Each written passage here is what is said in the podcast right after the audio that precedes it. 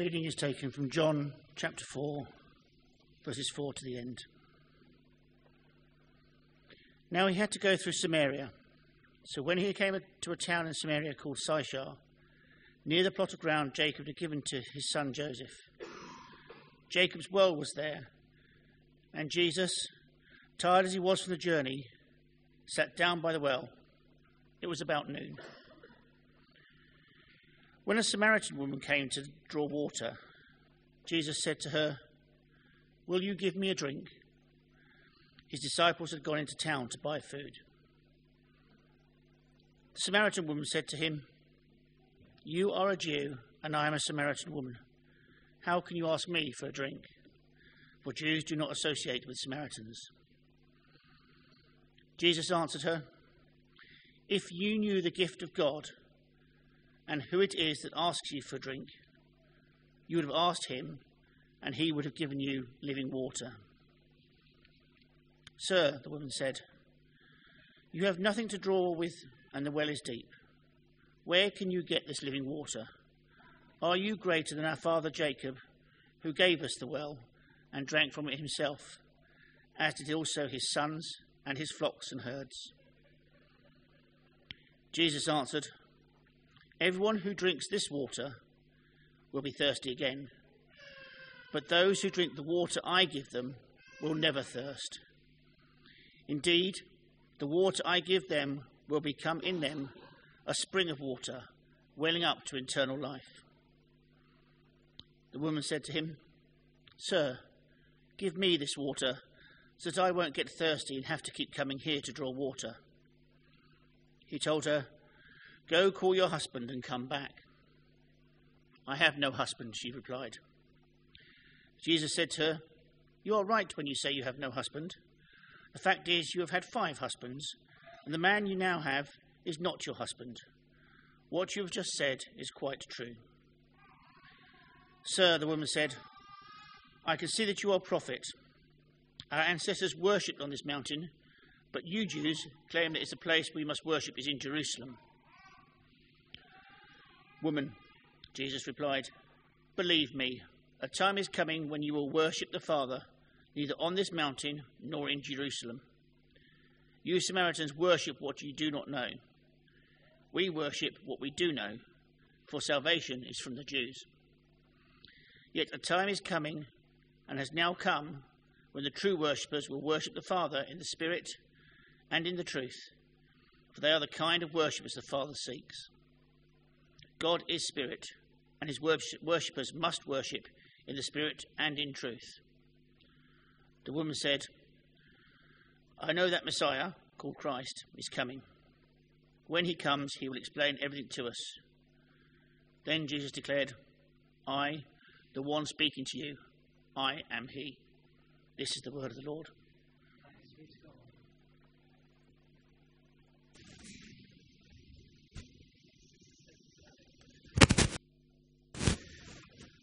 This morning, um, we're going to continue our series on encounters with Jesus in John's Gospel. David's going to come and speak to us this morning. Um, I started with the word expectations. I've heard this talk once already, and it's brilliant. Um, that. Isn't that cruel? but um, let's pray for David, especially now, as he prepares to speak to us a second time. Father God, we thank you for your word, and we thank you for those who encountered you in the pages of Scripture. Thank you for the new life and acceptance you brought to them. And we thank you that you call us not only to read your word, Lord, but you empower people to speak it. And so, Father, we pray for your anointing to come upon David by your Spirit, Lord. Give him words to speak that speak directly into our hearts and our minds, so that we ourselves may encounter you afresh here this morning. In Jesus' name, Amen. Okay. Hello. Try again. Hello. Excellent. Whatever happens for the next 20 minutes or so, I know you're all awake at the beginning. Um, if you don't know me, I'm David. Um, we've been coming to this church for a few years with my wife Liz. Um, we normally do children's work, um, a lot of stuff with Jane out in the ark. Um, So that's, that's me, if you don't know me. Is this working? Yes, it is. How does Jesus find you? We come to church expecting an encounter with Jesus. But how does he find you? We come to church expecting that in the worship, we will encounter Jesus. In the prayers, we'll encounter Jesus. Hopefully, in the reflections, we'll encounter Jesus. In the fellowship and the tea and coffee, we'll encounter Jesus. And at this time of year, we're in Lent, in our fasting, and as we look forward to the cross and the empty grave, we encounter Jesus. And this morning, particularly, we're privileged to have communion. And in communion, we expect to encounter Jesus.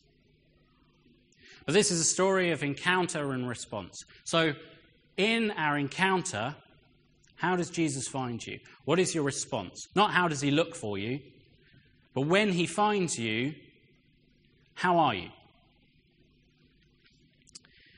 So, at the beginning of the story, Jesus is he's been in Jerusalem.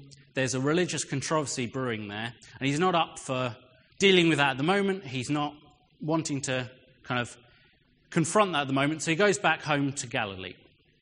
And there are two routes to Galilee. There was a long way round, and there was the shortcut. So he takes the shortcut through Samaria. The problem with going through Samaria is it means you might meet some Samaritans. And indeed, he comes to a well. It's, it says the sixth hour, that means about noon, hottest part of the day. And he sits by a well, and his disciples go off into town to buy food, and he's just chilling out by the well. And a woman comes to see him. Well, not to see him, she comes to draw water, and she meets him. And he says, Can I have a drink? Encounter. And there are, this is an encounter at a well. And well encounters in the Bible are a particular type of story. They're scattered throughout, particularly in the first five books of the Bible. You find them a lot. Because in the arid landscape of uh, the Near East, wells are important places. And so there are three types of encounter we see at wells. The first is the natural meeting the supernatural, a spiritual encounter. And we see this, for example, in Genesis 16, um, where Hagar um, Abraham's uh, maidservant, um, is driven away by Sarah because Sarah is jealous of her relationship with Abraham.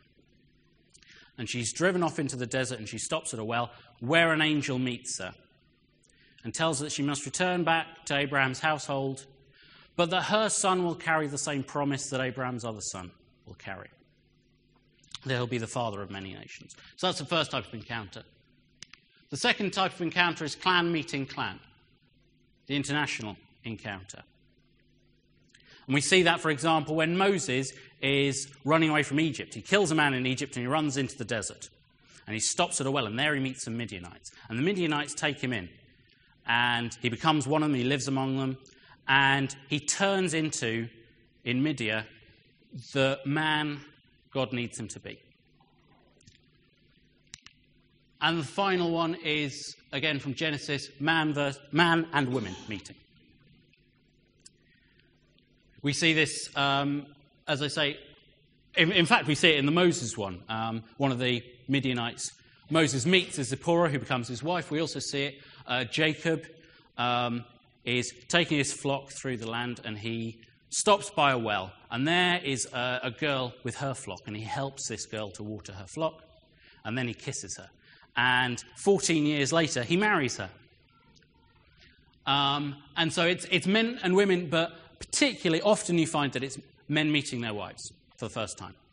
So common is this in the Bible that one of the commentaries I read suggested it was kind of the biblical equivalent of meeting your wife at university. You know, it's just a kind of culturally normative thing. Some of you might be ahead of me when we turn to this story of the Samaritan woman meeting Jesus. Because this is all three of these. It is a meeting of a human being with Jesus, a God man. And the Jesus of John is the most godlike of the Jesus we encounter in the Gospels. So it's a spiritual encounter. We also have a Jew and a um, Samaritan meeting. So that is an encounter between different groups, clans. And most obviously, we have an encounter with a man and a woman. And not, oh, not someone meeting their wife, but maybe in a metaphorical sense, we have the heavenly bridegroom meeting a convert, an early convert to the Gentile church that's to become his bride. So maybe we have all three of those. And certainly in the encounters we have in church, we expect to see these three as well. If we take communion, which we're doing this morning, it's certainly it's a spiritual meeting with God. It's also it's an international thing. There are people all over the world this morning who will take communion. Every denomination does communion. Every country in the world. There's even been a communion on the moon because Buzz Aldrin was a Catholic and he did communion on the moon. So this is a huge, this is clans meeting clans, international thing. Uh, and it's also, it's a meeting with each other as well as with God. And it's men and women and it's a relational meeting.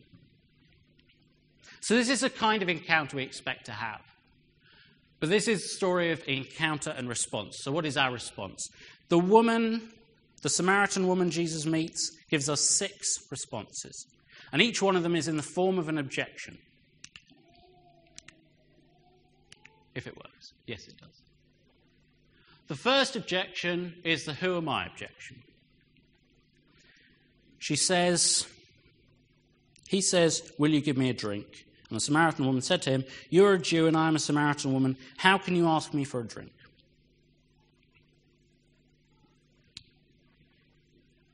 The who am I objection is the objection which says, If you, God, knew who I am, you wouldn't want to have this encounter with me. You would not be interested. She says, I'm a Samaritan woman. There's three parts to that. I'm a woman. It's hard for us to understand just how sexist the world of the ancient Near East was. For example, there was a, a group of rabbis called the Bruised and Bleeding Rabbis. And the reason they were called the, blue, the, bruised and bleeding rabbis is because when they were out on the street, they would close their eyes because they believed that if they saw a woman, it would make them sinful. So they walked into things and became bruised and bleeding. That's true. There are ancient documents witnessing this. Um, so, that, so there were those people. This was a, kind of a normal thing. There was also a book called the Book of Sirach, which is actually in the Old Testament Apocrypha. So if you've got one of those at home, you can go and look this up. Um, and it's about chapter 42, I think. And it says in the book of Sirach, which was written about 150, 200 years before this, so it was a kind of relatively, reasonably contemporary opinion, that the goodness of a woman is less than the sinfulness of a man. So it's better to be a sinful man than it is to be a virtuous woman. And so this woman had no reason to expect that Jesus didn't think the same thing. Second thing she says is, I'm a Samaritan. We think we know about the Samaritans because we learn about them in Sunday school. But the picture we get of them in Sunday school is that it's just a kind of racial tension. But it was much more about a religious divide. They were basically, they were racially the same as Jews, more or less. And they were religiously more or less the same as Jews. They had the Pentateuch, but they had their own version of the Pentateuch, the first five books of the Bible. And they had their own version of the Ten Commandments, which enshrined in the Tenth Commandment the command to worship at Mount Gerizim, which comes back later. Um, and they also had their own expectation of the Messiah. Without the books of history and without David in their history, they weren't looking for a Messiah like David. They were looking for a Messiah like Moses. So they were heretics. And I think we see, if we look at Christian history, just little doctrinal differences could be a huge deal. And so that was in what she was talking about when she said, I'm a Samaritan. She also says, I'm a Samaritan woman, which is a specific class. There's a slightly later um, rabbinic writing which says that Samaritan women were menstrually unclean from the moment they're born. So, whereas a Jewish woman, she would be menstruating and then she'd stop and she could wash herself and then she would be free to associate with men. Samaritan woman didn't have that option. They where, where, whatever point they were in their lives, from the moment they're born, they were unclean. And Jewish men could not associate with them without making themselves unclean. So when she says, I am a Jewish woman, all of this, uh, I'm a Samaritan woman, all of this is in her head. And she has no reason to believe it's not in Jesus' head as well. And Jesus' response to that, to her saying, If you knew who I am, you wouldn't want to talk to me. She says, If you knew who I was, you would ask me for living water, and I would give it to you. Jesus accepts her and rejects that sense of rejection she has about who she is. So that leads us to the second objection, the practical objection. She then says, she says, You're promising me water, you don't have a bucket. You need to take your bucket with you to wells in the ancient world. Probably the disciples had taken Jesus one into town when they went to buy food. So it was physically impossible, as far as she was concerned, for Jesus to do what he was saying he would do. And when we're in church, how often do we do that? How often do we say, This song, I don't know the words, impossible for me to meet with God in that. This bread and wine, it's just bread and wine, it's impossible for me to meet God in that. Whatever it is, you know, I'm feeling under the weather, I slept terribly last night. It's impossible for me to meet God today. Practical objection. We do this all the time. I don't even know if we realize we're doing it. And before Jesus can respond to that, she comes up with a third objection the who are you objection. The objection which says, even if God does want to meet with me, do I want to meet with him? What kind of person am I going to meet? Or what she says is, Are you greater than our father Jacob? So maybe this is a historic objection. Yes, people met with God back in the past. The disciples met with God. We don't meet with God. Maybe Martin Luther or the reformers met with God. We don't meet with God. So the who, who are you objection is about can God meet with us? And if he does, who do we meet? And Jesus says to her, Everyone who drinks of the water I give will never be thirsty again. But those who drink of this well will be thirsty again. So he takes her objection, you know, you can't give me water from this well, you don't have a bucket. Or you're not greater than Jacob, our father, who gave us the well. And he takes that and he says to her, Whatever you think I'm promising you, what I'm actually promising you is better than that. It's a greater thing. It's not just water, it's living water, and it's, it's the key to eternal life. So, at this point, there's a break in the story where she apparently um, accepts his offer.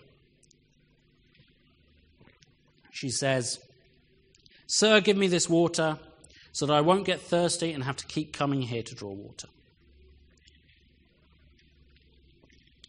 And in saying that, she reveals she hasn't understood what Jesus is saying.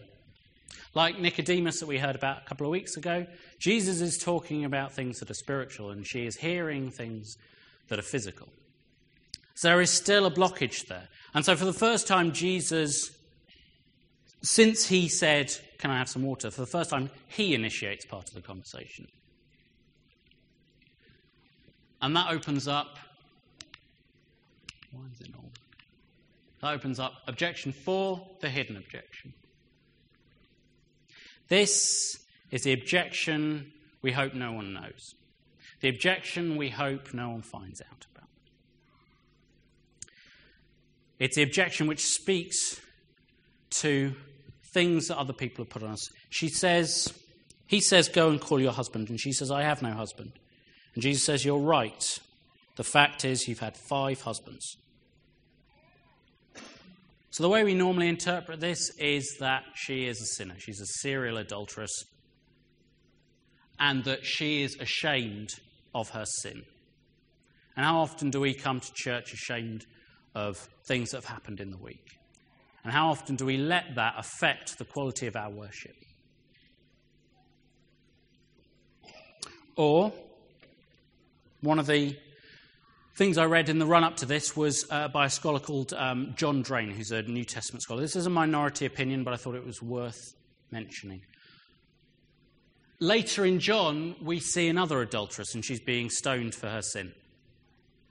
And as I said, the Samaritans had much the same religion as the Jews. So the idea that someone will get to their fifth husband, their fifth adultery, is kind of implausible in this culture. So maybe this isn't a story about someone who is ashamed of their sin. Maybe this is a story about someone in a culture where you could divorce your wife for burning the dinner, and certainly you could divorce her for not being able to give you children. Maybe this is a story about a woman who, every time someone said they loved her, they rejected her. Either way, she's coming to the well by herself at the hottest part of the day. She's trying to avoid people, especially when you consider that Sychar, the town she lives in, has a well within the town walls. So she's travelling out of her way to a far off well in the time when no one goes to wells because she's expect, she doesn't want to see people. She's expecting to be rejected. Whatever her lifestyle is, whatever the truth of that conversation about her husband's, this is a woman who has been rejected over and over and over again. And she is letting that get in the way of her encounter with God because she is expecting to be rejected by God as she has been rejected by everyone else.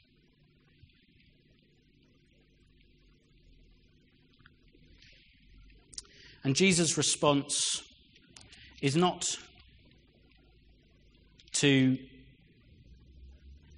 condemn her for that, but to welcome her and to this is something which Jesus obviously already knew, and he still offers her this living water. Ooh. Objection five is a doctrinal objection. Having got the sin out the way, suddenly she's all about theology. And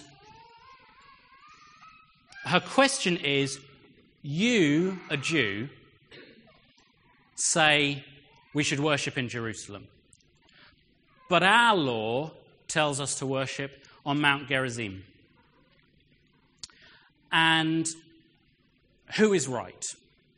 Because if you're right, then I'm excluded. And Jesus' response is not to say, eh, all religions lead to the same place. It's not to deny that religious truth exists. But what he says is if I've invited you, it doesn't matter what your theology is, I've invited you. Don't exclude yourself because you feel like your understanding isn't good enough. I did a talk a couple of weeks ago at Gazebo where I did the doctrine of the Trinity. And I said at the end of that talk, hands up everyone who understands the doctrine of the Trinity. A couple of people put their hand up.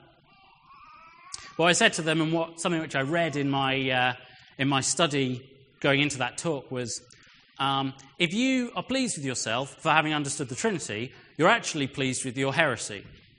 Because you don't understand the Trinity, no one does. So our doctrine is never going to be perfect.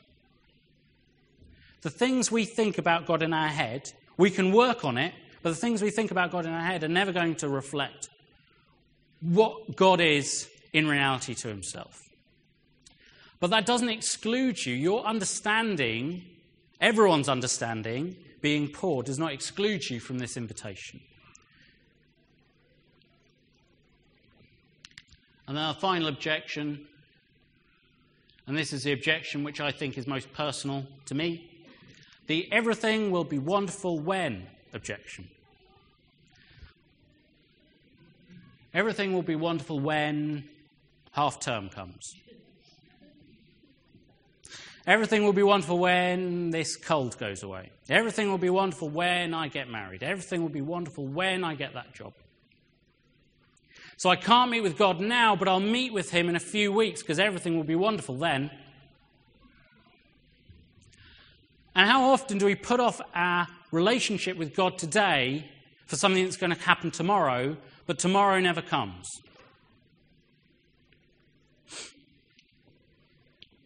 She says to him, after everything else, after all his acceptance up to now, she says, I don't know, but I know that Messiah is coming, and when he comes, he will explain everything to us. Everything will be wonderful then. And he says, I am he. I am the present reality of your future hope. It's the same thing he says to Martha in a few chapters when she meets Jesus on the road. Her brother has died, and she says to Jesus, How could you? If you had been here, my brother wouldn't have died. And Jesus says to her, Do you believe in the resurrection? And she says, Yes, on the last day. And he says, I am the resurrection. I am the present reality of your future. I am your half term rest. I am the end of this cold. I am when you get that new job. I am your marital happiness. I am whatever it is that you're waiting for. I am that now, today. Six objections. I wonder if you relate to any of them. Some of you are thinking, no, maybe. Some of you are thinking, six for six. I do all of those, brilliant. Um, but the invitation is there. And Jesus' response throughout this story is every one of these objections, he rejects her, her sense of rejection. He accepts her and says, You must not reject yourself from my love and my invitation because it's my love to give. Don't exclude yourself from it. So as we come to communion, don't be sitting in your seat thinking, Who am I to take communion? God doesn't want to meet me. Don't be thinking, It's only bread and wine. Don't be thinking, who will I meet if I go up there? Don't be thinking, oh, I hope that thing no one finds out about. That's really, ooh, I better sort that out first. Don't be thinking, I don't understand whether the physical body of Jesus is in this bread or if it's just a symbol. Don't be thinking, everything will be wonderful when X. And when X happens, then I'll be able to take communion, but not today. How does Jesus find you this morning? Amen.